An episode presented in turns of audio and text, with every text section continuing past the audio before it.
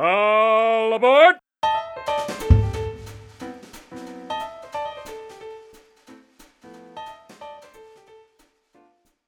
Pink is for girls, blue is for boys. Girls are beautiful, boys are handsome, girls cry, and boys just deal with it. Teachers and nurses are women, engineers and doctors are men. Women are accommodating and kind, whilst men are self confident and the boss. Chick flicks, What a Girl Wants, How to Be Single, 27 Dresses, 50 First Dates. Or their male equivalent, as Reddit has told me, Dick Flicks. Rambo First Blood, Braveheart, Black Hawk Down, and The Hangover. You're probably picking up where I'm going with this sexism. Yay! This week, Four Corners did an investigation into what they call the Canberra bubble. They discovered an underlying culture of sexism within the Liberal Party. It was alleged that the MPs were participating in inappropriate behaviour of sexism and extramarital affairs. It didn't stop there though. When a journalist asked Cabinet Minister Anne Ruston a question about the bonk ban, don't worry, we'll get to that. Whilst answering, she was interrupted by Prime Minister Scott Morrison. The video went viral all over the world, because as you know, actions speak louder than words. So before I get into it, hello and welcome to the next episode of Papaya Paradigm with P, a podcast where we explore the parallels of pop culture and politics. Today's episode is a solo episode where I plan to delve a little into history, interweave with current politics, reference pop culture, and finally land into a field I like to call What You Gonna Do About It. Papaya Paradigm with your host P is my shout to the abyss, my outpouring of conscious thought to anyone who will lend me their ears. For today's podcast, what does the Canberra bubble, Smurfette, and mansplaining all have in common? Keep listening, we'll dive straight into it.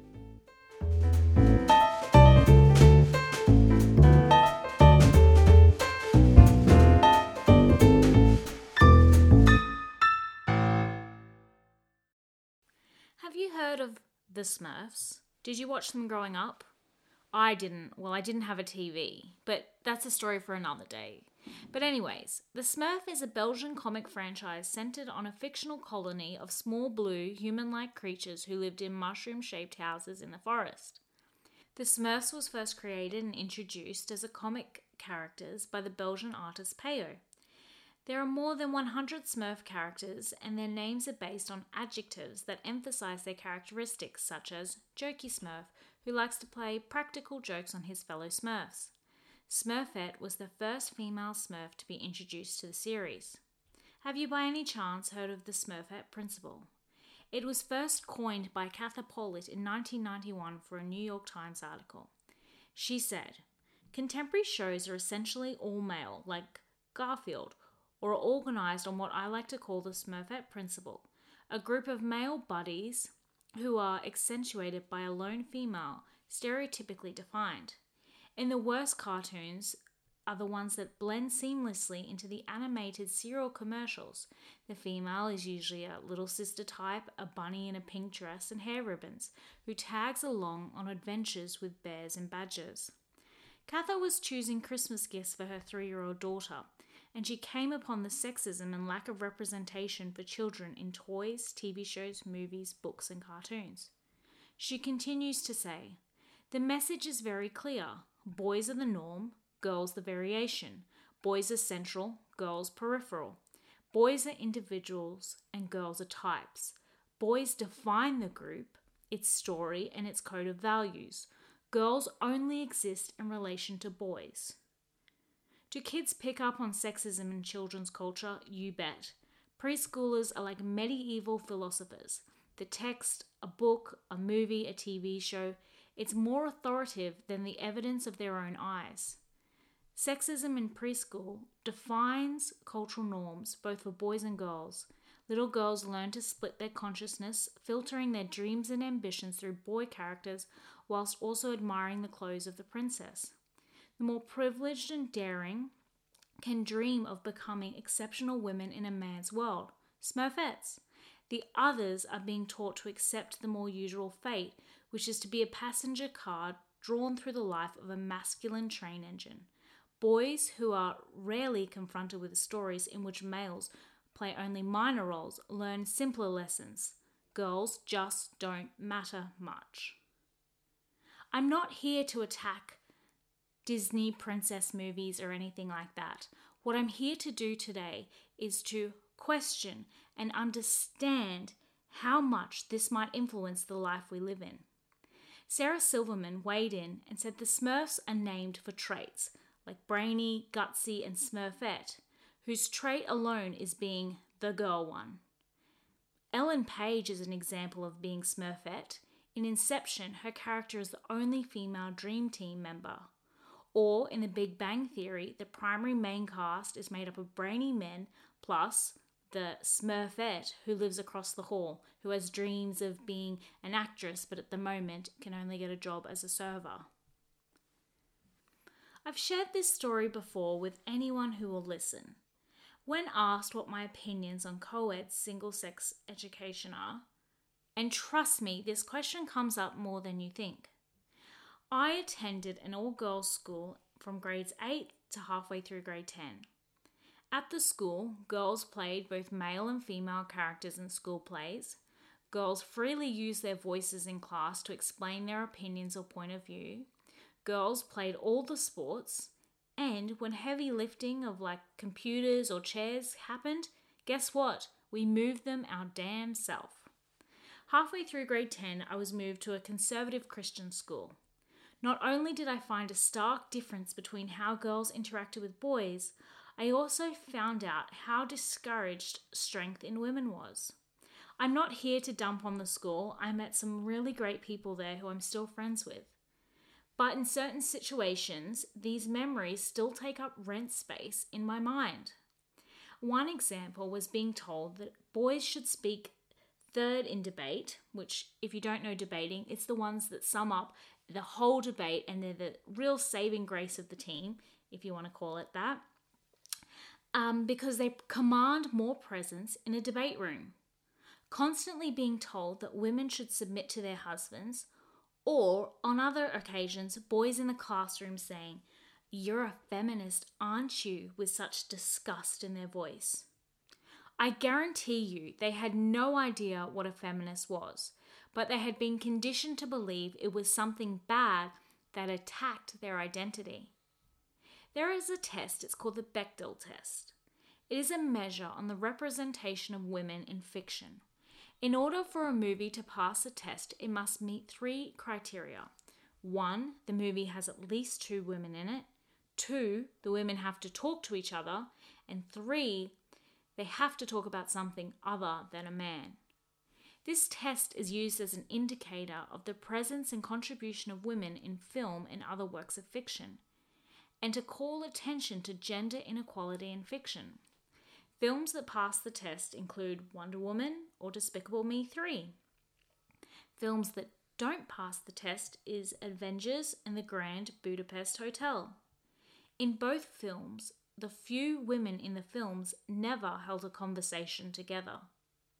What Katha Pollitt highlights is how young it starts. A narrative for a woman's worth in relation to men begins from an early age. When children are young and start consuming media, it begins by defining boys as the main group, the story, and the code of values, and girls' existence only in relation to boys. When I told people I was going to make a podcast, some of my male friends said, Is it going to be about feminism? No, I quickly assured them. I want to talk about politics, social justice, history, all the good stuff. Here I am on the second episode touching on feminism, sexism, and tokenism of women in media. I make no apology for it. If this week has showed us anything in Australian politics, these narratives need to be questioned, reflected on, and urgently changed. I think it's only fair to point out that I'm not a fan of the Liberal Party. I'm less of a fan of any party or politician who disrespects women. If you've been following me for a while on The Real Princess Fifi, you know I'm very critical of politics. Why? Because that's how the heck I participate in Australian democracy. I vocalise when I don't agree with their decisions. I sign petitions, I attend protests, I vote for the personal party I feel will do the best for Australia. But this week I'm filled with rage over Australian politics. A lot of things have happened this past week. Refusal to fly the Aboriginal flag during NAIDOC week, the government hiring private law firms spending up to 29 million on external legal fees to fight people with disabilities in the Administrative Appeals Tribunal for the NDIS, or the alleged culture of sexism in the Liberal Party politics, which has forced women to speak out. So basically, if you're Aboriginal or Torres Strait Islander, a person with a disability, or a woman, the government really highlighted their concern this week. Not. Four Corners released an episode this week called Inside the Canberra Bubble, detailing sexism and sex scandals involving Attorney General Christian Porter and Cabinet Minister Alan Tudge. What I took away from the episode was a few very clear points. One, there is a lack of female representation in the Liberal Party. Two, there is an imbalance in power relations with women who have had sexual relationships with Liberal politicians. Three, conservative politicians spout conservative family values and yet at the same time allegedly are participating in extramarital affairs. And four, Prime Minister Scott Morrison's response kind of highlighted the issue even more. The Liberal Party currently has a female representation of 25%, 23 women sitting in a party room amongst 68 men. Liberals have said they would like 50% representation from women by 2025. I kind of see it a bit difficult for them to achieve that. In recent weeks, we've heard about the government's budget being coined a blue budget for a pink recession. Billions of dollars were poured into male dominated industries despite women being hit hardest by the COVID 19 recession. Possibly, if there had been more women represented in the decision making spaces in Cabinet, perhaps the budget for Australian women might have looked different. Hence, why female representation in politics could have a really big impact on the future of Australian women. Secondly, Alan Tudge had a consensual affair with media advisor Rachel Miller. There are no apparent ramifications for Alan Tudge, and yet there were for Rachel Miller. It is this aspect of women in politics where there is an issue. There are no ramifications for the men involved. Rachel put in formal complaints of bullying against Tudge and the minister whose office she was moved to after the affair ended. Former Labor Minister Kate Ellis tweeted during the week Women MPs are commonly subject to completely false rumours about their alleged sexual exploits. This is done to undermine them and damage their career progression. Male MPs who are currently getting their pants off do so with rarely any career consequences. I think there's a word for this. Um, slut shaming. That's what it is. Thirdly, Malcolm Turnbull said on Four Corners, and I'm just going to read his quotes because he said it perfectly, that those that were opposing same sex marriage in the name of traditional marriage were at the same time enthusiastic practitioners of traditional adultery. The controversy over same sex marriage was dripping with hypocrisy, and the pools were the deepest at the feet of the sanctimonious, he said. Those are some bold words, Malcolm. I don't think any further explanation is needed. It's hypocrisy at its finest. These politicians stand for conservative family values. They fight to oppose things like gay marriage, and yet at the same time, they're disregarding their own conservative family values and beliefs. Who is the victim in all of this? Well, it sure ain't the politicians who are doing whatever the heck they want to. And lastly, just to sum up this whole sorry affair, we need to talk about the bloody mansplaining. I'm just going to play the clip for you. Can I, Ms. Ruston, can I ask you, as, as a woman in, in the government, uh, your reflections on, on, on the culture inside? Has it got better, worse, or no change since the, the bonk ban era? Well, Phil, the only thing that I can. How this ban is referred to, I think, is quite dismissive of the seriousness of the issue, Phil. Um, and I would ask media to stop referring to it in that way. We took it very seriously. And I think constantly referring to it in that way dismisses the seriousness of this issue. It's a very serious issue. Thanks, Anne. And before we address the feedback on the clip, just to give you a little context, former Prime Minister Malcolm Turnbull banned sexual relations between ministers and their staff in response to Deputy Prime Minister Barnaby Joyce having a relationship with former staffer Vikki Campion, who ended up getting pregnant. This is now referred to as the Boink ban. Well, let's just say the Twitter universe ate ScoMo for breakfast. Nothing says respect for women like talking over women when a question was directly addressed to her.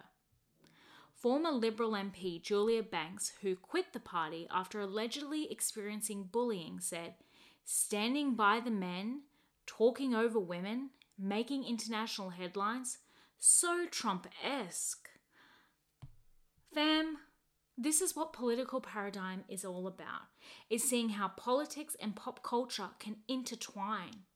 We have a movie TV industry that is overflowing children's mind from a young age about content that centers on boys in the middle of the story and women as their sidekick. This starts from a young age, and when we look in 2020 at our current political climate in Australia, we have sexism all the way to the friggin' top. When is this going to end?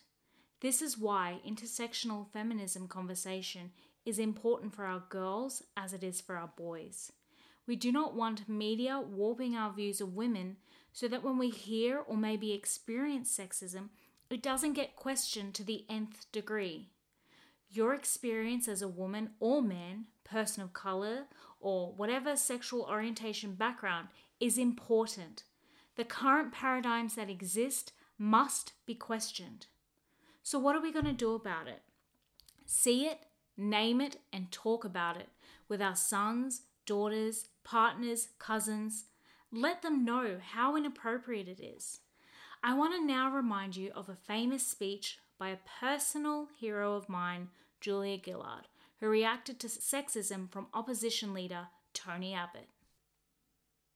I say to the Leader of the Opposition, I will not be lectured about sexism and misogyny by this man. I will not.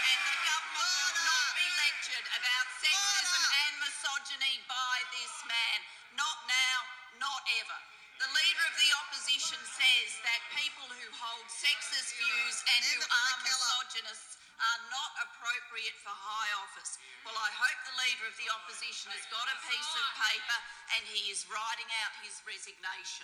Because if he wants to know what misogyny looks like in modern Australia, he doesn't need a motion in the House of Representatives. He needs a mirror. That's what he needs. Condemned by the media at the time, Julia Gillard's misogyny speech is now voted the most unforgettable moment in Australian TV. I am in awe every time I watch that video. And I feel like if we can have these conversations together, if we can call it out like Julia Gillard, we can change the landscape of sexism in our culture, in our media, and most importantly, in our politics. Let's do it together. And the Australian government, do friggin' better. And that's all we have for today. Thank you so much for listening to Papaya Paradigm with your host P. Stay tuned for more interesting and engaging content. TTYL.